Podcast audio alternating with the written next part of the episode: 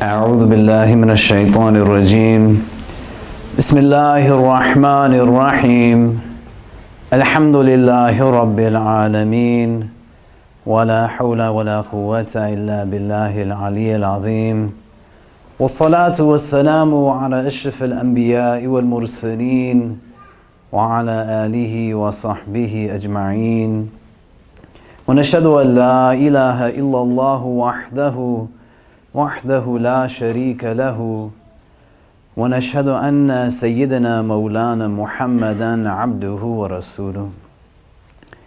In the name of Allah, the gracious, the merciful, all praise is due to Allah, the Lord of the universe, the master of the day of judgment.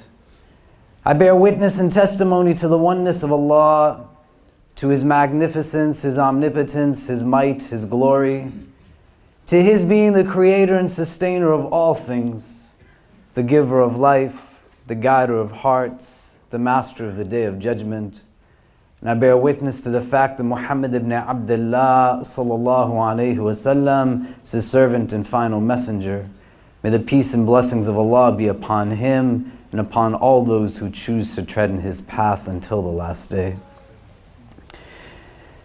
It is said that the character of the Prophet ﷺ was the most remarkable thing. And when his wife radiallahu ta'ala anha is asked about his character, she says that his character is the Qur'an. And in some narrations, she goes on to recite the first ten verses of Surah Al-Mu'minun, indicating that in those verses are what makes up the Prophet ﷺ's character.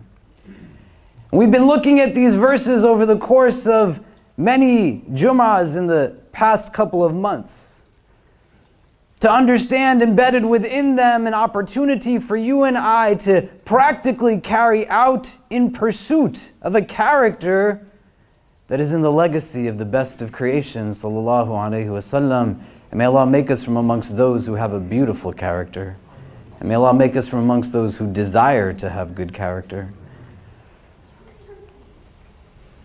And so as the chapter begins, Surah Al-Mu'minun, قَدْ أَفْلَحَ الْمُؤْمِنُونَ, that indeed the believers have succeeded. They have definitively attained falah, meaning Jannah. May Allah make us people of paradise. الَّذِينَ هُمْ فِي صَلَاتِهِمْ خَاشِعُونَ, those who have a stillness, a focus of their heart within their prayers. وَالَّذِينَ هُمْ عَنِ اللَّغْوِ مُعْرِضُونَ, and those who avoid those things that are futile. They turn away from those things that are pointless. They bear no benefit or detriment. وَالَّذِينَ هُمْ لِلزَّكَاةِ فَاعِلُونَ, and those who are the doers of zakah, both ritualistically and also in regards to a purification of the heart. وَالَّذِينَ هُمْ لِفُرُوجِهِمْ حَافِظُونَ, and those who guard over their private parts, they guard over their modesty, their chastity. And this verse that goes into this characteristic is one that we started two weeks ago. وَالَّذِينَ هُمْ لِفُرُوجِهِمْ حَافِظُونَ. And it becomes important to understand, especially within the framework of modernity. We can have everyone please come and move up again, very close, very tight.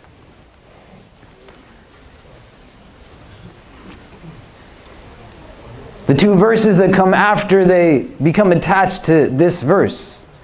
وَالَّذِينَ هُمْ لِفُرُوجِهِمْ حَافِظُونَ إِلَّا عَلَى أَزْوَاجِهِمْ أَوْ مَا مَلَكَتْ أَيْمَانُهُمْ فَإِنَّهُمْ غَيْرُ مَلُومِينَ فَمَنْ ابْتَغَى وَرَاءَ ذَلِكَ فَأُولَٰئِكَ هُمُ الْعَادُونَ.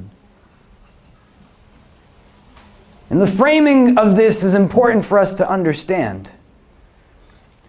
The lam that precedes the word furuj is one of emphasis. وَالَّذِينَ هُمْ لِفُرُوجِهِمْ حَافِظُونَ. And it's giving indication that the way that you would watch over anything that is important to you in your life, the way that you watch over your wealth, the way that you watch over your children, the way that you watch over your home, your most important and materialistic belongings. The emphasis is there to say that you got to watch over this thing as well. That the norm in and of itself is given now exception in the next verse. إِلَّا عَلَىٰ أَزْوَاجِهِمْ أَوْ مَا مَلَكَتْ أَيْمَانُهُمْ فَإِنَّهُمْ غَيْرُ مَلُومِينَ. That except within these cases, meaning everything outside of it, Allah is saying you should not be doing. So other than those that you are married to and those whom your right hand possesses.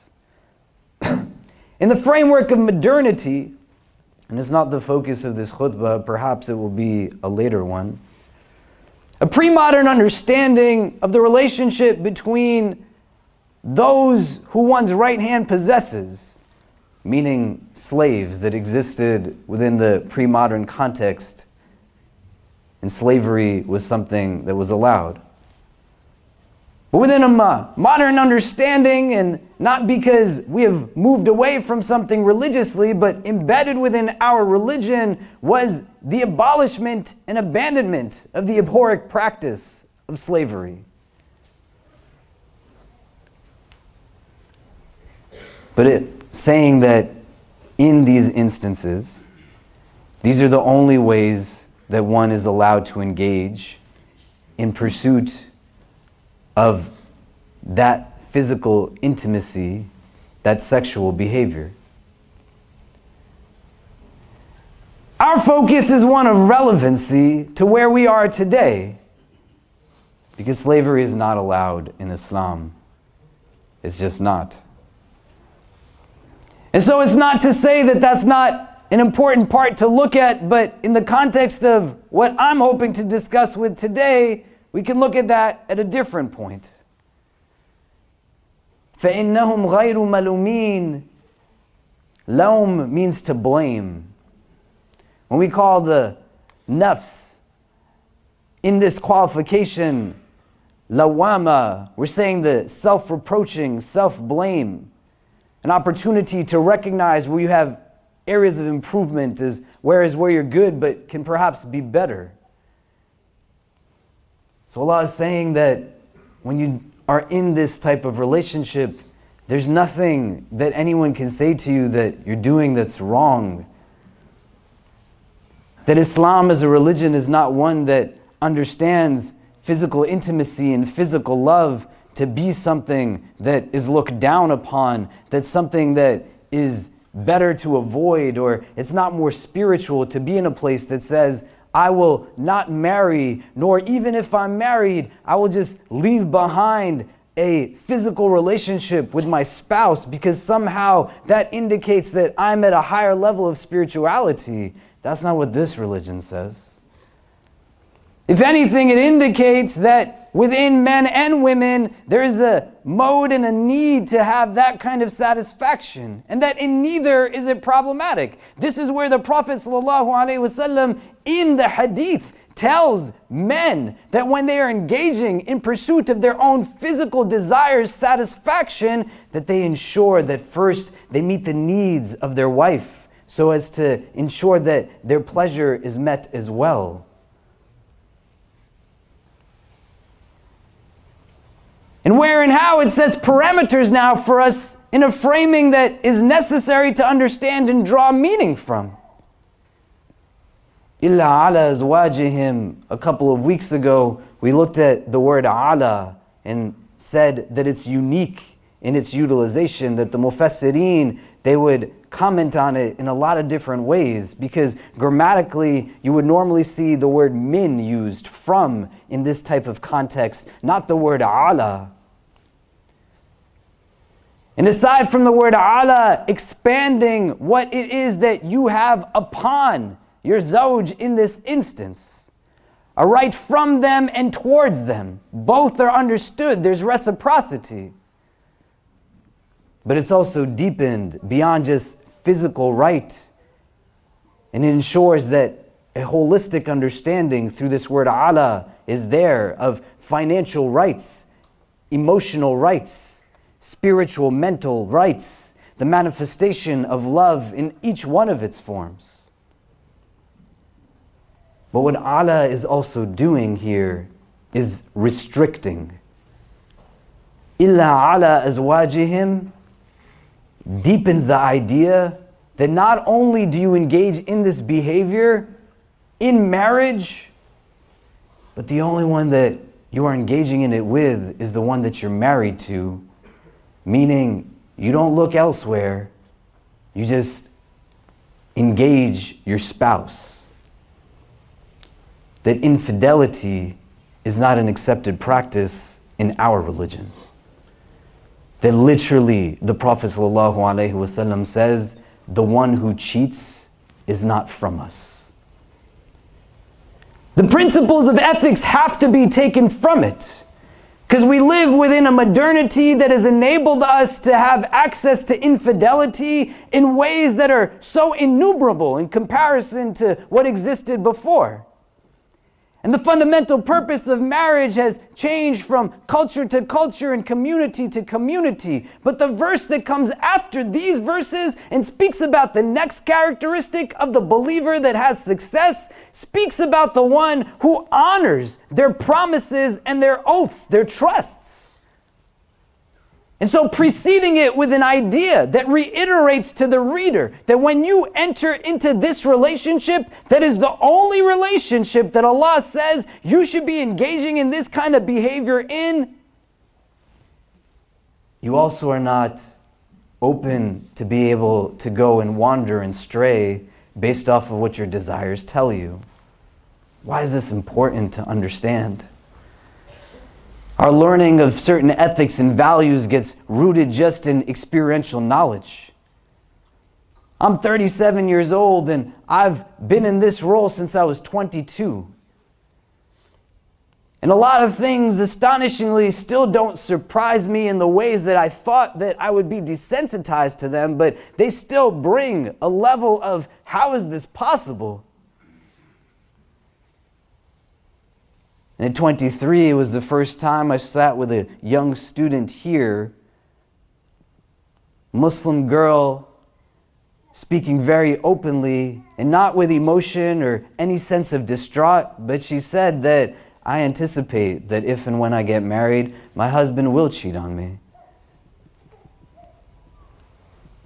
And she said, what can I really do? And I said, why is that something you would be accepting of? And she said, well, I'm pretty sure my uncles do it. I also know that my father does it. It's just the way that things happen. What can I really do? That's the way things go. It's not okay for that young woman to believe that that's something that's okay to be done.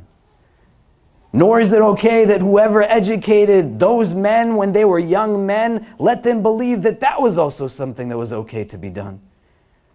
That it's not a moral relativism, nor is it the idea that it's fine just as long as you're not getting away with it. There's not a religion, a culture, a community in the world that would tell you that the engagement of extramarital affairs is something that they are accepting of. But we live also at a time where statistically there are large percentages of people in the world that are doing this behavior. And if for nothing else, if you have to bring it back to yourself, you don't want to stand in front of Allah with that on your record. May Allah protect us from it. You don't want to be evidence of a hadith where the Prophet ﷺ, who in some narrations is telling you and I that if you do things like this act, you and I will be like this on the Day of Judgment. This is literally a man ﷺ who theologically across schools of thought, there is the understanding and belief that when you give salam to him, even today, he comes and returns salam back to you individually, looking for every reason to say that you can be a part of what it is that I have going on, regardless of how society has cast you out. And he, sallallahu alayhi wasallam, says, the one who cheats is not from us. So you gotta understand how serious of a thing that it is. The statistics range from the high twenties to the high seventy percentages based off of the definition somebody gives infidelity to. And it's crazy, man, what humanity is possible in creating and inventing. The different ways that we have not only invented to take one another's lives, but have actually then used each one of those things to kill indiscriminately. May Allah forgive us. And so too, the various ways that we have been able to create and utilize not just physical, but also in turn emotional infidelity to people that we have made commitments to. We live in a sphere where it's not that you and I somehow have more desire, more hawa, than people who came generations earlier. But we live in an era that tells us that we're totally justified in pursuing our desires under the notion of rendering happiness, quote unquote, regardless of what it is that we end up doing in pursuit of it.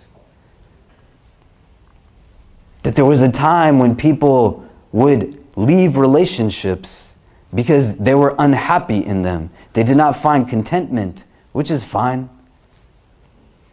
But there is now a time, whether it's marital or otherwise, that people walk away from relationships not because of unhappiness, but they feel like they could be potentially more happy somewhere else. That the nafs is not being satisfied, it's being tyrannical, and it's telling you, just go and do whatever you want to do. That from amongst the many paradoxes of choice and decision-making, the notion was there that there is a liberation in being able to give humanity more choice and more things that they can just pick from. But your mind getting you to a place where you are constantly trying to satisfy something that remains unsatiated. And this is where the wisdoms come to us, that if you can be a person who can control what is between your two lips and your two legs, then you have control over everything. That you can control your stomach and you can control your sexual organs, then you can control and make decisions in pursuit of a different level of consciousness and ethics. The challenges can be real in relationships, but the values that guide us have to also be understood and be constantly and consistently returned to. Zina in our tradition refers to the act that most of us associate it with. But the hadith also speaks to us of a zina of the eyes, a zina of the hands, that the thoughts that you think, even if they're not manifest, they're still thoughts that you are thinking. If you go into an office space, you close a door to a bedroom and turn on a computer screen, you fly and travel someplace else and you're away from community and nobody knows what it is that you're doing or who it is that you're doing it with, it doesn't mean that it's not being done. We have a prophet who was known as being Al-Amin before he was known as Nabi. That his sense of integrity was rooted in his honoring of trusts and being truthful and trustworthy. And unfaithfulness, infidelity, was not something that he ever strove for. So if you had people growing up in your lives that made it seem like through their example that this was behavior that was acceptable, you should know that it is not.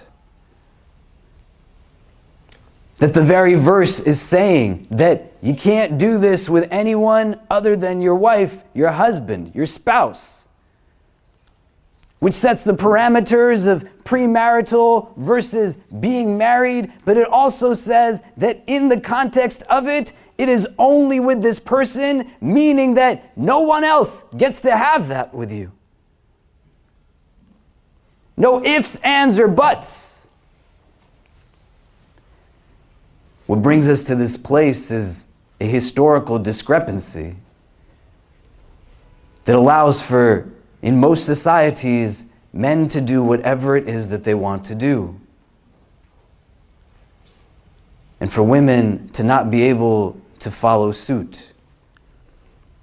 And I'm not saying in any which way or form that the solution is to say, let women just go and do it too. But a big part that is necessary to recognize is that men have to revisit what it is that is our guiding philosophy on life, where we draw our morals from, our ethics from, and remember who our teacher is, sallallahu alaihi wasallam. So people will look to you for examples. They will try to see how it is that you interact with someone and how it is that you interact differently with others.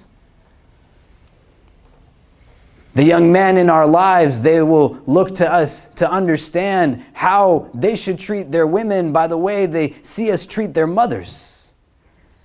The young women in our lives will understand what it means to be treated as a woman by the way they see their mothers being treated by us.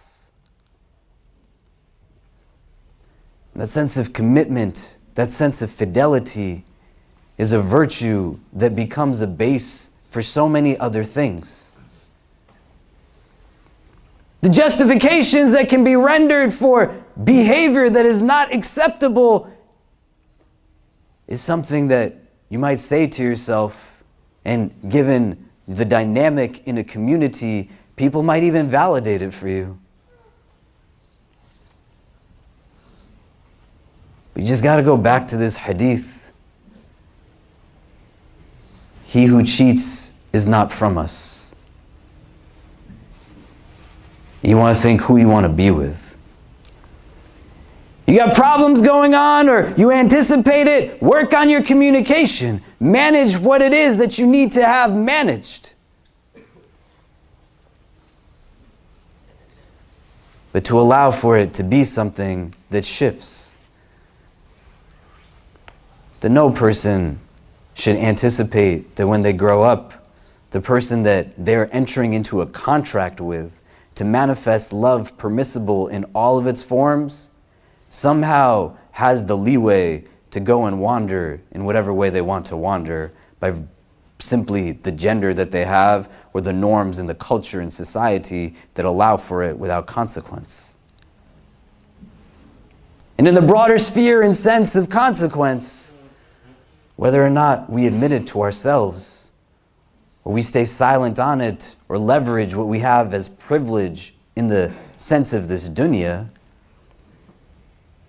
every part of us is going to speak, man, on that day of judgment.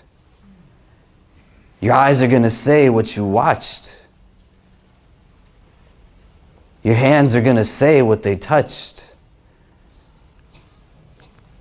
Literally, the breath that travels through every part of your inner that you can't see and every organ that it's touching to manifest those words that you should not be speaking to somebody that is not your spouse. And you quench it. You push it away. You get the help that you need. You make the decision that says that it's not working, then let me end something before I go and start something else.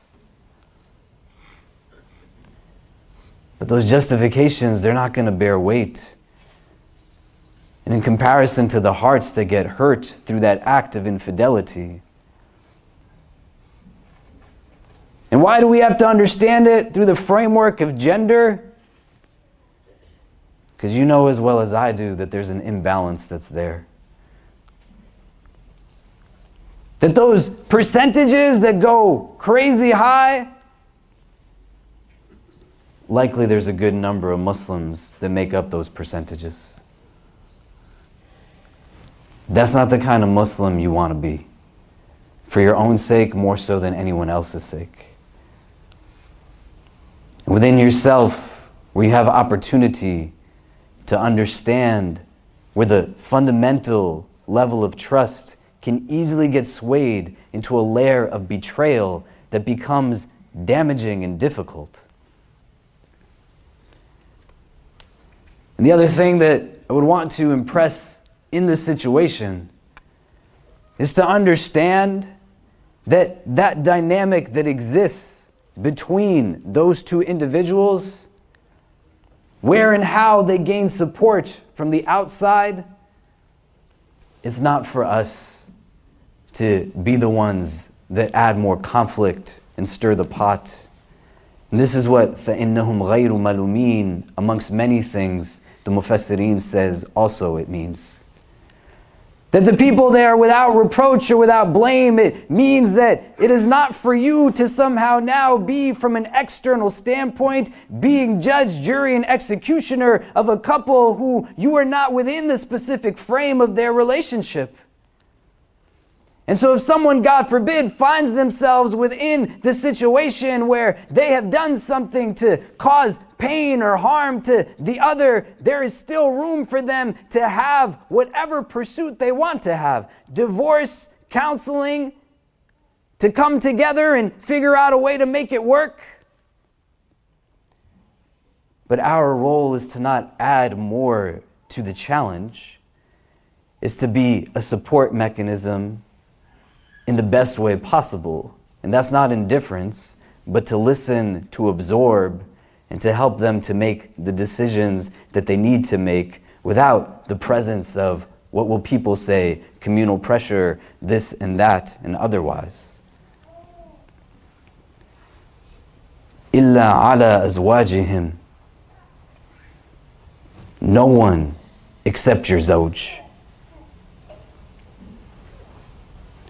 That means that glance, that flirtatious conversation, that one minute that you might have done something here or there. If you think it's okay, stop the thought process. That's not the kind of man you want to be. The movement that says that it's just anticipated, something that you got to put up with because what else can you do? That kind of nonsense has to go out the window. And the consequence, if it's not enough, that you are holding someone's heart in your hand and hurting it, and so many others that have relation to it as well, you bring it back to you. You want to stand as a member of the Ummah of Muhammad sallallahu alaihi wasallam on that day when everyone is behind the Prophet they claim to follow? Or do you want to be the person who fits into the hadith that the best of creation, he said, the one that cheats is not from us? Don't even come close to it. And where you have, don't make excuses for it. Let the apologies come and embrace in whichever way you can the ethics that are drawn from our Prophet's legacy. And where and how you find yourself in a place where you are dealing with this, may Allah make it easy for all those who find themselves in these difficult situations. You don't have to blame yourself for somebody else's actions. If somebody somehow says that because you did X, Y, or Z, I then went and transgressed this way, and they make you feel bad for them doing something that is haram, that type of dissonance is not fair to you, nor is it something that you somehow have to acquiesce to silently. But you can say that this is not honoring the rights that I have over you, and it is not something that I will tolerate in the relationship that I find myself in. We are meant to be people of trust and truth and integrity, and may Allah make us so. Really dig deep and think about what you bring to the relationship. And here in this verse, Allah is saying, "Illa ala azwajihim." Going back to the first of "Qad aflaha al-mu'minun." In alhamdulillah. إن الحمد لله نحمده ونستعينه ونستغفره ونؤمن به ونتوكل عليه ونعوذ بالله من شرور أنفسنا ومن سيئات أعمالنا من يهده الله تعالى فلا مضل له ومن يضلل فلا هادي له ونشهد أن لا إله إلا الله وحده لا شريك له ونشهد أن سيدنا مولانا محمدا عبده ورسول. Just a few announcements before we make dua. And to be able to reiterate also the ideas to why these are conversations that we want to not just begin, but to have deeply and introspectively. Because quite often when we are taught religion growing up, generalizations that I'm comfortable making, it's simply within the framework of mechanics and rituals, but they have to lead us to something as well. And there's such a depth in our tradition that tells us how to be good, ethical, moral people. And says these are the parameters, and even if societally something is acceptable, the Prophet said that this deen started as something strange and it's going to end as something strange, and he gave glad tidings to the strangers. So be strange, man. Allah gives us a parameter and process not for his benefit, but for our benefit. Where you have the capacity to be able to reflect inwardly or make commitment to yourself that says that I will never be the cause of that kind of scenario and situation existing. Because it can hurt in ways that many of us don't even realize. We have some important programs that are coming up next Thursday, inshallah. Uh, on the twentieth, we're going to be doing an event with the Uyghur community uh, here in our prayer room. Uh, there's a young sister who is of the community um, in our community. So she is Uyghur herself, and she has asked that we host something. Uh, we've put together a panel to describe the crisis that is taking place there. Many of you know it, that there are millions of our Uyghur brothers and sisters that are placed in internment camps, that are being indoctrinated, tortured, and abused. May Allah make things easy for them. And quite often when I travel to speak in different programs, conferences, there's large bazaars. I'm met at the front doors by Uyghur Muslim men and women who will be asking person after person, will you help us with this? Will you help us with that? Speaker after speaker, can you talk about this from the stage? And different people will get uncomfortable, or they might say yes, but they then say like nothing about it after the fact. And so come and be educated and be aware, so then we can figure out how we become part of the process of a remedy. Even if that's us coming together to just make dua and pray, but we come with a different recognition of what the struggle is, and not just rely on blips from media here or there, but hear from the people who are impacted. That'll be next Thursday, the twentieth, uh, at around six, six thirty p m in the Musalla. On the twenty-ninth, inshallah, uh, our Black Muslim Initiative will be hosting its second annual Black Muslim Symposium. There's amazing speakers, amazing scholars, and everyone in this room should do what they can to come and attend. One, to be able to just listen, learn, and understand. If you are a non-Black Muslim in this space, and to see where you can and I can learn so much from following the lead of our sisters and brothers who self-identify as Black.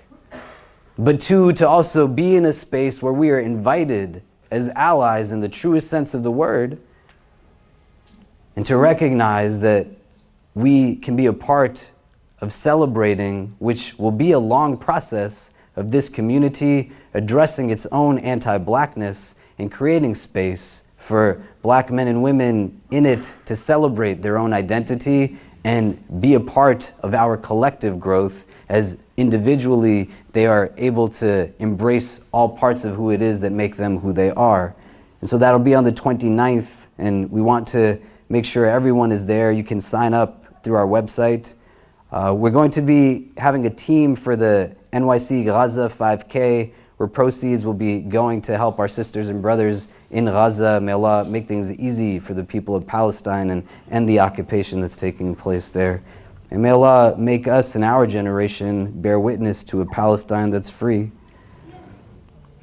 إن الله وملائكته يصلون على النبي يا أيها الذين آمنوا صلوا عليه وسلموا تسليما اللهم صل وسلم وبارك على سيدنا محمد في الأولين وفي الآخرين Allahumma salli wa sallim wa barik ala Sayyidina Muhammad wa ala alihi wa sahbihi wa barik wa sallama ya arhamar rahimin. Allahumma innaka afuun kareemun tuhibbul afwa fa'afu anna. Ya muqallibal qulub thabbit qulubana ala dinik. Allahumma ja'alna min al-mukhlisin. Allahumma ja'alna min al-mukhlisin. Allahumma ja'alna min al-mukhlisin. We begin this supplication in your name, Ya Allah, and beseech you to send your choicest salutations upon your most beloved sallallahu ta'ala alayhi wasallam. We ask that you shower your infinite mercy upon this gathering, granting each and every one who is present herein and our loved ones only the best in this world and the best in the next.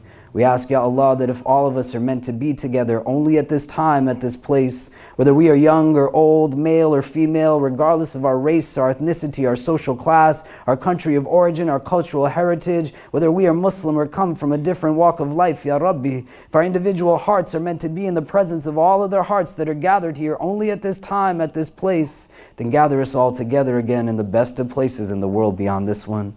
Increase us, Ya Allah, in all that is good. Protect us from any type of affliction, anxiety, or anguish. Make us people who honor the rights, the trusts, the relations that we have been blessed to have in this world, Ya Rabb.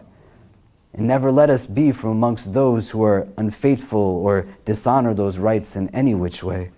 We ask, Ya Allah, that you make us from amongst those who move forward in our time in this world in a way that is most pleasing to you. They keep us away from those things that you have said are impermissible, and make us from amongst those who love to engage only in that which is permissible. Help us, Ya Allah, to find value in all that it is that you have given to us, to be grateful and appreciative, and to let that gratitude be the basis of how we see what is around us. And forgive us, Ya Allah, for mistakes that we have made. Forgive us, Ya Allah, for times that we have hurt hearts in ways that we might not even realize. We ask, Ya Allah, for all those who are seeking companionship, a companionship rooted in a marriage that you have prescribed for us, that you grant them the best of companions, Ya Allah, that will be a means of benefit for them in this world and in the next. That for those who are blessed to have found their spouse, their marriage partner already, that you increase them in their love and their mercy that your Qur'an speaks about, and that you make theirs a marriage that gives to them only that which is good, and from them emanates only that which is good.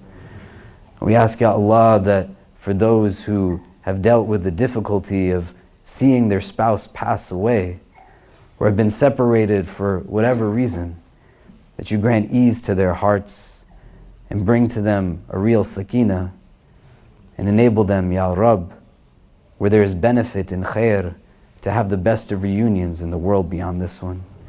Make us never those, Ya Allah, who abuse those that we have rights over and have rights over us, but enable us to be those who honor those rights in every which way possible, and to ensure that we follow in the footsteps of your most beloved, peace and blessings be upon him. Protect us always from hearts that are not humble, tongues that are not wise, and eyes that have forgotten how to cry. Forgive us for our shortcomings and guide and bless us all. رَبَّنَا تَقَبَّلْ مِنَّا إِنَّكَ أَنْتَ السَّمِيعُ الْعَلِيمُ وَتُبْ عَلَيْنَا يَا مَوْلَانَا إِنَّكَ أَنْتَ التَّوَّابُ الرَّحِيمُ وَصَلَّى اللَّهُ تَعَالَى عَلَى خَيْرِ خَلْقِهِ مُحَمَّدٍ وَآلِهِ وَصَحْبِهِ أَجْمَعِينَ بِرَحْمَتِكَ يَا أَرْحَمَ الرَّاحِمِينَ وَأَقِيمُوا الصَّلَاةَ